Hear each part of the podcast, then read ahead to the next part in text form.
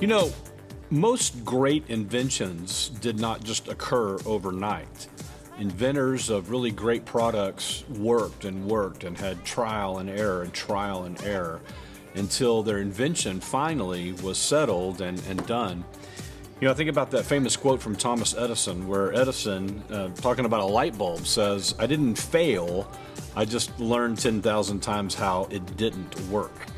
And even something as simple as this light bulb was actually the product of trial and error over many, many times, many, many days and years of effort. And so, in our passage of scripture today, the author of Hebrews is going to talk about how Jesus is perfected the sanctification of the saints. Uh, we are growing, we are being perfected by Jesus, just like these inventors perfected their inventions. So, our life in Jesus, our relationship with Him, He is perfecting us, He is growing us in holiness. And just as these, these inventions, eventually it got to a place of completion. It was ready to go, it was done. And one day, when Jesus returns and consummates His kingdom, we will be completed, we will be perfected, and we will experience in the fullest measure what it means to be saved, what it means to know Him and love Him. All right. That was exciting. I think that VBS looked a little Baptist to me. What y'all think? Dancing around. I like that. I think that's good. I think we're getting all the kids all situated and where they're supposed to be. So uh, I, you didn't get to see that bumper video, but that's fine. It didn't matter anyway. So those are kind of ways for us to get the stage clear. All right, get us thinking about our message today. Here's what I want you to do with me for a second. I want you to think of your favorite ending or conclusion to a favorite book or a favorite movie. All right, so just think of it for a second.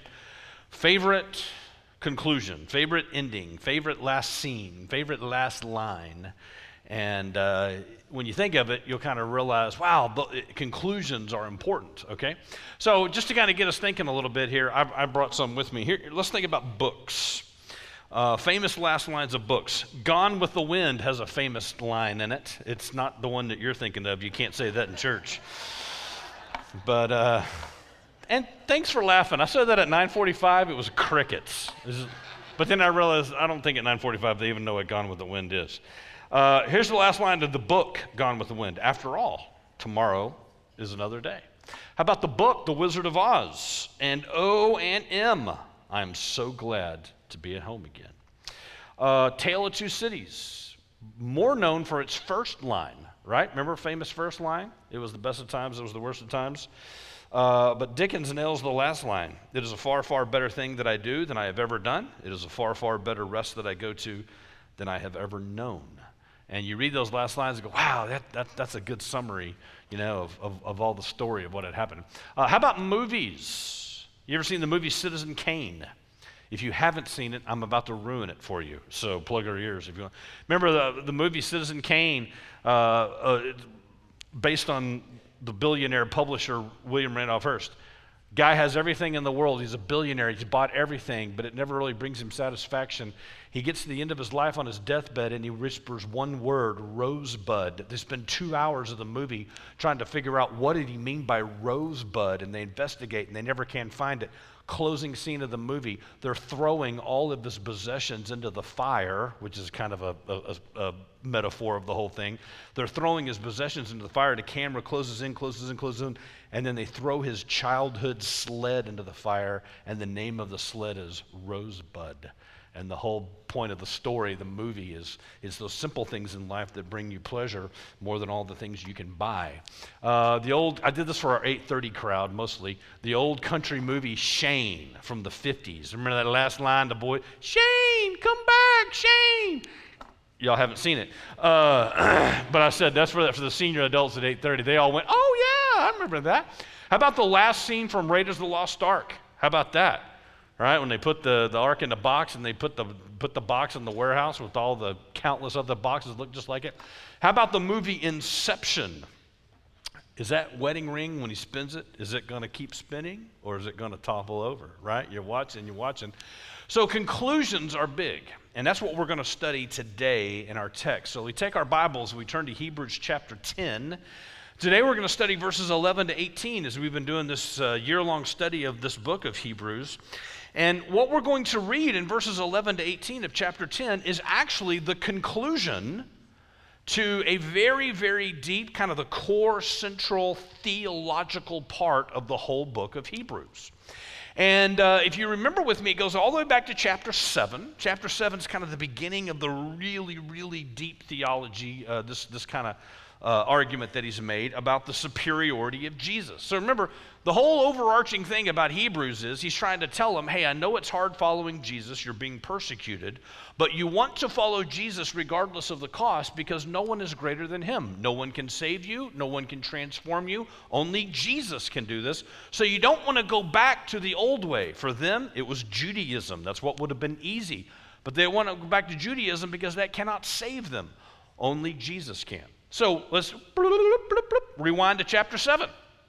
Chapter 7, he comes out and says, Let's look at the Old Testament. Y'all want to go back to Judaism? Okay, let's look at the Old Testament. Look at all those priests in the Old Testament. Uh, Aaron was the first priest here, and then all of the people after him. And uh, they were the priests, not because they were qualified, but because they were related by blood to Aaron here. Uh, Jesus comes and is a different kind of priest. He's, he's in the line of a guy named Melchizedek, who was also a priest and a king. And he was greater than Abraham, greater than Aaron. Jesus is greater than all the priests in the Old Testament. That's chapter 7. Here comes chapter 8. That old covenant that Moses gave to the people, and Jesus is greater than that. Chapter 9, all those animals that they're killing in the Old Testament, and their blood was just temporarily putting God's wrath off, and it wasn't the solution to sin. Jesus' blood is infinitely greater than the animal blood because his blood is perfect. That carries over into 10. And so now we come to verse 11, and we're going to read this, and what we're going to see is the conclusion to that theological part. And as we read this, if you've been here and listened to these messages and read these texts, a lot of this is going to sound familiar uh, the words, the phrases, the vocabulary, because he's already said all these things. And you can see it's a good conclusion. So let's read chapter 10, beginning with verse 11. And every priest stands daily at his service, offering repeatedly the same sacrifices which can never take away sins. But when Christ had offered for all time a single sacrifice for sins, he sat down at the right hand of God waiting from that time until his enemies should be made a footstool for his feet. For by a single offering he has perfected for all time those who are being sanctified. And the Holy Spirit also bears witness to us, for after saying, This is the covenant that I will make with them after those days, declares the Lord, I will put my laws on their hearts and write them on their minds, rather than the Old Testament on stone. Verse 17, then he adds, I will remember their sins and their lawless deeds no more. Where there is forgiveness of these, there is no longer any offering for sin. You don't need any offering. You don't need Jesus to come and die again because his death was perfect. Now let's look, let's review the conclusion here, right? All of this. The priest always offering sacrifices, but Jesus comes and one time offers his life, and then he goes and sits down because he has finished now the sacrificial. We don't need any more sacrifices because the sacrifice is perfect. So he sits down, and God has written this new covenant on our hearts and our minds, not on stone uh, tablets like in the Old Testament. All of these things that we've just read, we've already seen all of this. And so it really is a good review. Now, just as in terms a way of conclusion, I wanted to try to give you a good visual just to kind of take with you about what he is being he's saying here. So again, Jesus is the ultimate. He's the target. He, he, he's where all of this has been headed. Now, if you've been listening, if you've been here the last many, many Sundays, you have heard me repeat a phrase over and over, and I've said, kicked the can down the road. Every time they killed an animal in the Old Testament and sacrificed, they were kicking the can down the road. What he has said in this conclusion that we've just read, and he's already said it many times, the sacrificial system in the Old Testament was never a solution for sin. The blood of an animal cannot redeem, atone for the, the, the human being's life. So the, the sacrifices of animals were just temporarily putting off the wrath and judgment of God, but they were never the solution. They were never the remedy for sin. And all of those animals were just leading and leading and pointing the way, kicking the can down the road until Jesus would come and be the fulfillment of all of this. And Jesus is the ultimate. He is the target. He is the goal. He is the end game, his sacrifice. And so the author is trying to point out then that Jesus' sacrifice is so much greater than all these other sacrifices because all these things were pointing to him anyway. And so to them, to the Hebrews, he is saying, So why would you want to go and give your life and attach your life to anyone or anything that's not Jesus? These things, these people, they can't save you, they can't transform you. Only Jesus can. So, to kind of get this kick the can down the road idea in the Old Testament and the New Covenant and everything we're talking, about, you know, I want to let's play some cornhole, okay? Now, you've probably played cornhole, I'm sure. We've got our fancy IBC Shawnee cornhole board up here. Pretty cool. Somebody made for us. Now, I don't know about you, but every time I've ever played cornhole, it, it, it takes me a little bit of time to get going in the game, to kind of get adjusted right? You, you kind of have to make adjustments because it's the, the, boards are not always the same distance every time you play. The bags are not always the same weight. You might be outside, the wind's blowing. You could be facing the sun, not in the sun, throwing uphill, throwing downhill, whatever it is. And I don't know if you're like me, but the, when I first start playing cornhole, I always kind of miss, right?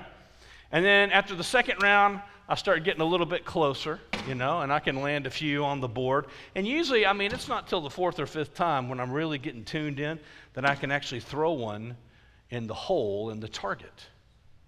Now, this is what you want to do in cornhole if you're not familiar. If you land a bag on the board, that's one point. But if you put a bag in the circle in the target, well, that's three points. And so you kind of get warmed up to that. But the goal of the game is to get the bag in the target. That's what you want to do.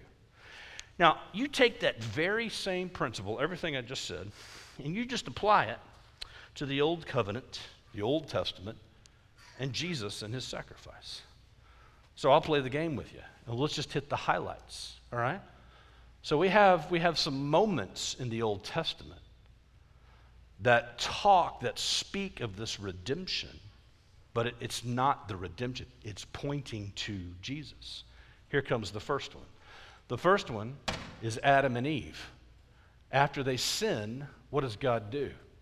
He kills some animals, sheds their blood, and provides the skin from these animals as covering for Adam and Eve. That's not the solution. Killing animals doesn't redeem the sin, but it's pointing to the one who will. Here comes the next one. How about Abraham and going to sacrifice his son Isaac? Now he gets him up there on top of Mount Moriah. He's about to plunge that knife right into that boy, and God stays his hand and provides an animal. But the whole sacrifice, that's not the solution there. Even if he did kill Isaac, that was never going to happen anyway, but still, not perfect. Here comes another one Moses leading the Hebrews out of Egypt. And what do they do in that first Passover? They take a lamb, an animal, they kill the animal, and they take the blood of the lamb and they smear it over the doorpost so that the Spirit of God, the judgment from God, will pass over them. But still, just pointing the way. We get a little closer here, and we got all these countless animals that get killed in the Old Testament as a sacrifice. I mean, innumerable numbers of animals. But all of these things never hit the target. You see? All of these things are important, they tell, but they're just pointing to Jesus. And then when Jesus comes, what does he do? Jesus is the target. And so the, the point, the conclusion, this whole theological section, in fact, this whole, this whole book is making this point. Uh, don't settle for things that aren't the target. These things, for them, it was a religious system. These things, they can't save you change you, redeem you. Only Jesus can do this. Now, we look at it in this context of look what he said here in these first few verses. You know, these priests, they, are standing all the time, they're always working. Uh, think of it like this, okay? First of all, the logic behind this. Hey, if, if I had the ability to throw the beanbag into the target every time, then I'm going to do it. I mean, why in the world? Why in the world, if I could throw the bag and if I could throw the bag in the target, why in the world would I do this? That doesn't make any sense.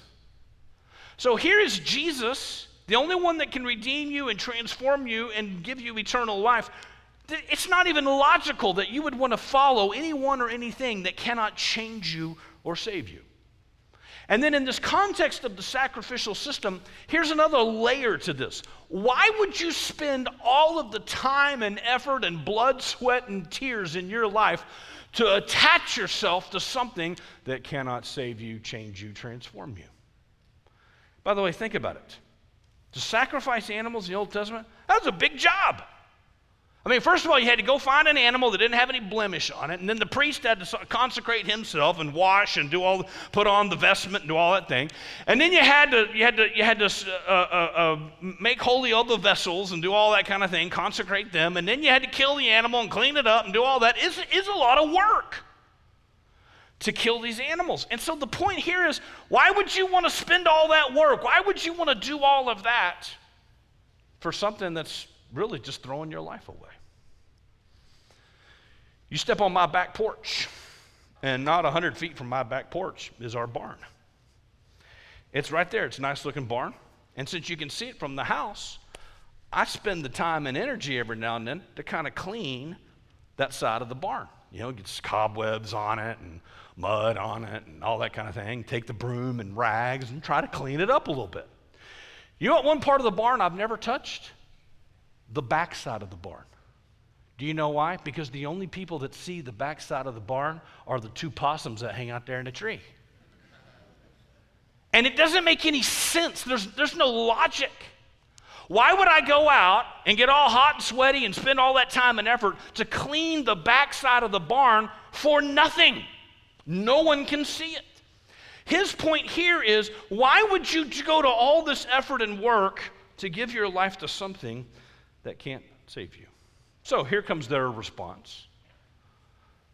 They're saying to the author of Hebrews, Yeah, Mr. Author of Hebrews, we, we know what you're saying. If we give our lives to someone or something other than Jesus, it's throwing our life away. But you don't understand, author of Hebrews. That's so easy. And following Jesus is hard. By the way, if you're really, truly, genuinely following Jesus, it's going to cost you something to really genuinely follow Christ in faith and obedience, you are going to die to self. You're going to die to all of, all of this and sin. You're going to die to this. And his life becomes your life. And in this world, in this culture, and in just in general, as sinners, following Jesus and dying to self is not an easy thing. So here's what you got to ask yourself do I want to follow the one that can really, only one that can save and transform me, even though it would cost me something? Or do I want to give my life to someone or something that's easy, but in the end, it will destroy me? How are you going to answer that question? Several years ago, this, this, uh, this happened to our son. He's about eighth grade started getting sick. And he didn't look too good. And he was in band, and he said he was playing the tuba.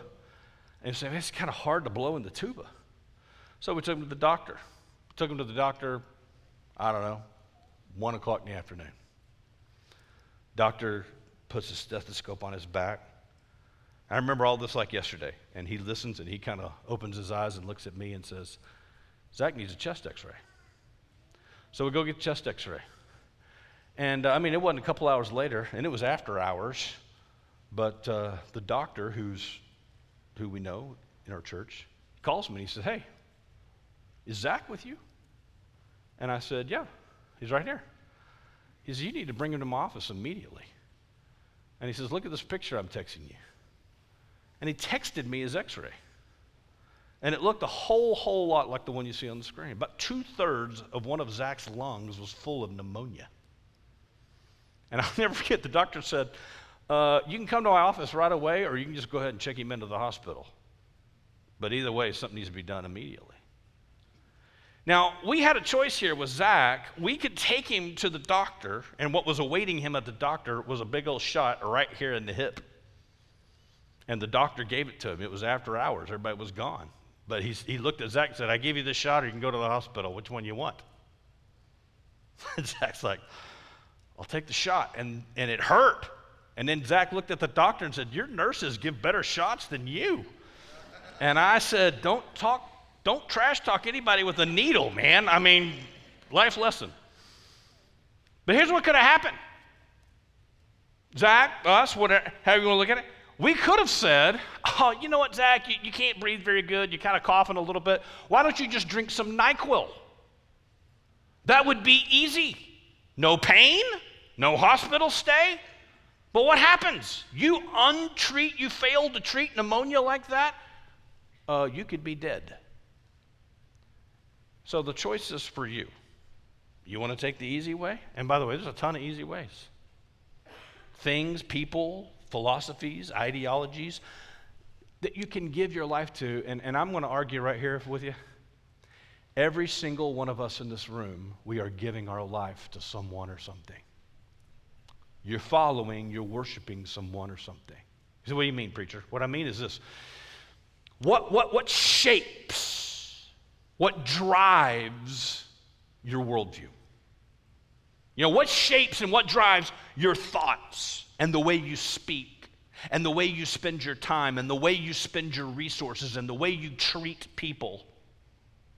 And how we do all of that is driven, motivated by something. We've given our life to someone or something. So I wrote this down.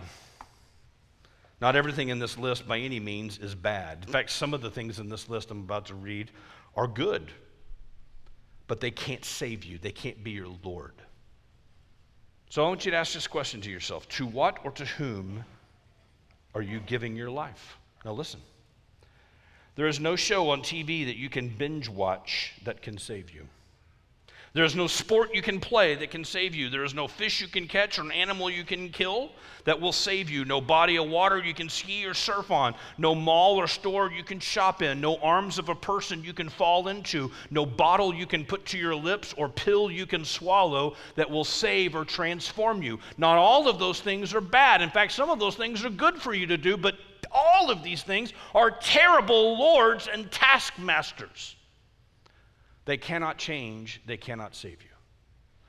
So the argument in this conclusion is let's go to Jesus, who has ult- the ultimate over all these animal sacrifices. He has sat down because it is finished, it is complete. So that's the conclusion. But also, what I want you to see, in this just real quick, I want to teach you this, is there's a transition here in this passage of Scripture. Next Sunday, when you come next Sunday, we're going we're going to study verses 19 to 25. And that begins the practical part of the letter. In fact, some people that argue that Paul is the author of Hebrews point to this. Because most of the Pauline writings in the New Testament are very pretty clearly demarcated a theological section and a practical section. You kind of finish the theological section in Hebrews towards the end of chapter 10. And then starting at the end of chapter 10, you get the hall of faith, you go to the rest of it. It's very practical. This is how you live it out. And so he, he, here's what's going on. Listen to me, okay? You cannot reduce Christianity to merely a set of beliefs. You cannot reduce Christianity to just a truckload of facts. No, the truth that is given to us in the scripture is propositional truth. It means it is given to us to live. You cannot read the theology of Hebrews 7, 8, 9, and 10. You cannot read the depths of what Jesus has done for you. Read that and then just walk away unchanged. That's not Christianity. You can't do that. And remember, I've, I've used this illustration before. I, I just I always keep using it. The Bible has its truth, it's absolute truth, it's truth. But the Bible is not just given to us to be a compendium of facts and statements of truth. You know, we read it and walk away and say, oh, that was interesting. And so the illustration I've used before the anaconda can grow to a length of 30 feet. That is a statement of fact. But then how about this statement? There's an anaconda under your chair. Now that's a call to action. And that's the scripture, friends. The scripture isn't just describing God because, you know, hey, we're bored, we want to. No, it is a call to respond to that truth. Now, let me just take one second and teach you this, okay? This is so fascinating. Look at verse 14. Look at this. For by a single offering he has perfected for all time those who are being sanctified. Now, do you see the word perfected? Watch this. Fascinating. Let me teach you this. In the book of Hebrews, that, that phrase, uh, perfected or made perfect, it appears nine times in the book of Hebrews. This is the seventh usage of the nine times. Now, watch this. So cool. The first five times in Hebrews, when it says made perfect or perfected, they all refer to Jesus. And remember, we already learned when it says that Jesus was made perfect, that doesn't mean that he had sin or he was imperfect. No, when it says made perfect, think of it like he, he accomplished, he finished the task. Made perfect, he was made perfect by coming and being a human and, and, and knowing through flesh and blood what it was like to be tempted and yet never sin. And he perfectly died and he perfectly rose from the dead. So the first five times referred to Jesus being made perfect, but watch, the next four in Hebrews refer to you and me being made perfect, the followers of Jesus. That's what this one is here. So you see the transition? It's, it's, it's masterful. Why in the world did Jesus leave heaven and come to earth to be made perfect in flesh and blood and give his life and rise from the dead? Why did Jesus, why was he made perfect? He, so that we could be made perfect. So the first five belonged to him, the next four belonged to us. He was made perfect. Why did he come to earth and die? So we could just have Christmas?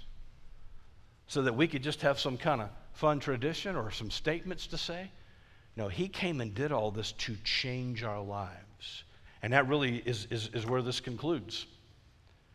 So we have this transition now from all the theology in Hebrews to this great calling. And the great calling, look at the end of verse 14. He is making us perfect to those who are being sanctified. And so we know we're not going to be perfect on this earth. One day we will be in heaven in eternity. We have to be through his blood. But there's this process right here. We are being sanctified. The idea is holy. Uh, think, think, think of a group of items that's all in here in a general pool together and it's just kind of dirty, and you pull one of these items out from all the rest and you clean it up and, and you give it a, a, a, a purpose. You give it, you've done all this for some purpose to do. Kind of a picture of us. Here we are, we're in the world of sin, we're in our own sin. When Jesus comes and he calls us out of that and he pulls us out of our sin and he cleanses us and he sets us apart, not to sit on the shelf but He has set us apart to service. By the way, remember a couple of Sundays ago, Moses goes into the holy place and just starts slinging blood everywhere? Right? Here's the, here's the lampstand. Here's the table of showbread. Here's the altar burning incense. And Moses goes in there and he's slinging blood all over it. Why? He's consecrating it. But why is he consecrating it? So they can use these things. Same thing for us. God has saved us from our sin. He's called us out, pulled us out of our sin and He is using us, He is shaping us, He is molding us, He is making us holy. And so, listen to me, y'all listening? Statement I made a minute ago you cannot reduce Christianity to just a set of beliefs. Here comes another one. You cannot remove the obedience, the action, the servanthood from Christianity either. You can't just say, hey, I'm a Christian. I said the prayer and I got dunked in the water, and so I'm good, I'm in. And then there's zero life change. That's not Christianity. Christianity says the basis, the means for me being right with God and being saved is nothing that I do. It is what Jesus did on my behalf on the cross. But once that foundation is laid by faith, once I am right with Him by my faith and my belief in His work, now I actually do have works that aren't the cause of my salvation, but my works are the result of my salvation. You see it? And so we get that in the scripture. Look on the screen at James 2. He makes this crazy clear. Hey, what good is it, my brothers, if someone says he has faith but does not have works? Can that faith save him? If a brother or sister is poorly clothed and lacking in daily food, and one of you says to them, Go in peace, be warmed and filled, without giving them the things needed for the body, what good is that? In other words, if you say you believe in God, but there's no evidence of it in your life by your actions, you don't really have faith. So, also, faith by itself, if it does not have works, is dead. Someone will say, You have faith and I have works. Show me your faith apart from your works, and I will show you my faith by my works. In other words, what he says right there is you cannot separate faith and works. Do you want to be shown, you foolish person, that faith apart from works is useless?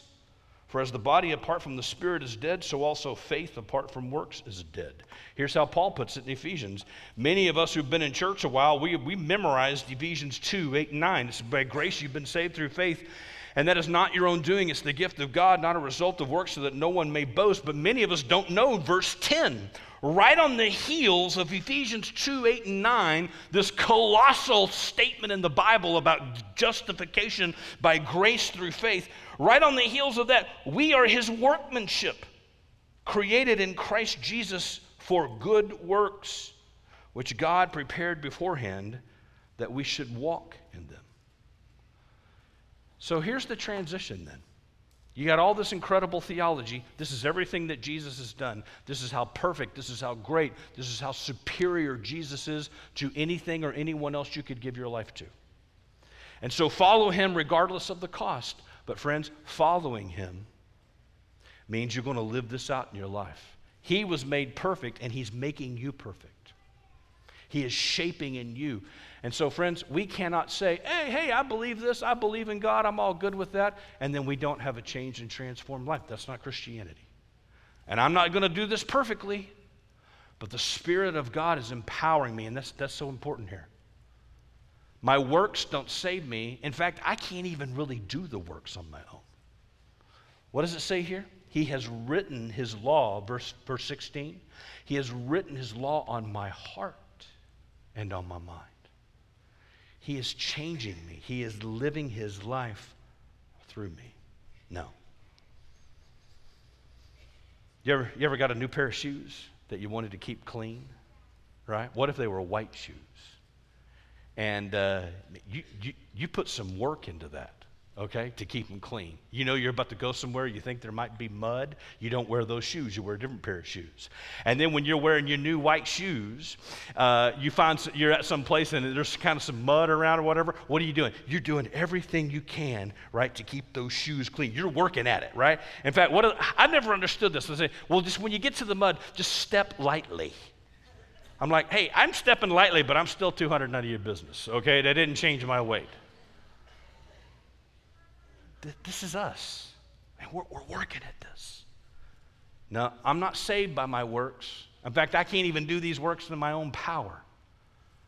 But as He empowers and as He enables me, I'm working to, to, to see that I am in obedience to Him. And you want to see something just super cool? I don't usually do this because I think it just confuses people and it's, I don't usually tell you this is what the Greek stuff means. In fact, my Greek teacher said when you're using Greek in a sermon, remember, Greek in a sermon should be like undergarments. It provides strong support but should never be seen. Uh, the rest of y'all get that at lunch. Um, but friends, in the, in the Greek text right here, this is just so powerful. You, you want you to see that he's the one that saves you. He's the one that enables you and empowers you to work for him. Look on the screen. Look at the verb tenses that he uses right here. It's just, it's so incredible. Look at verse 12. When Christ had offered for all time a single sacrifice for sins, he sat down at the right hand of God. Offered and sat down, aorist tense in Greek, past tense. Here's a final action done in the past. It is final. It is the anchor point right there, said and done. Then he uses like a present tense by using the perfect tense in verse 14. Look on the screen. By a single offering, he has perfected us. The tense that he uses in Greek right there is an action that happened in the past, but it has lingering effects into the present. And then you look at verse 14 again, look on the screen. You see the phrase, those who are being sanctified? Now uses a present participle, and that's the future. And what that one means is something that's happening now that has future implications. Oh, that's why I love to study the Bible. This is masterful. Right in this little bitty section of three verses, he changes up the verb tenses to teach you this.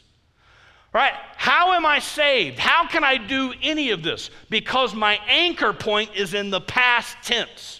What Jesus did on my behalf at the cross.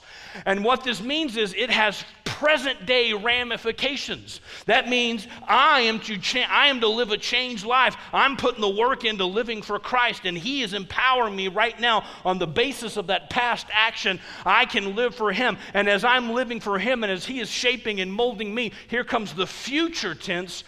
I will find myself in eternity one day in heaven. Isn't that good?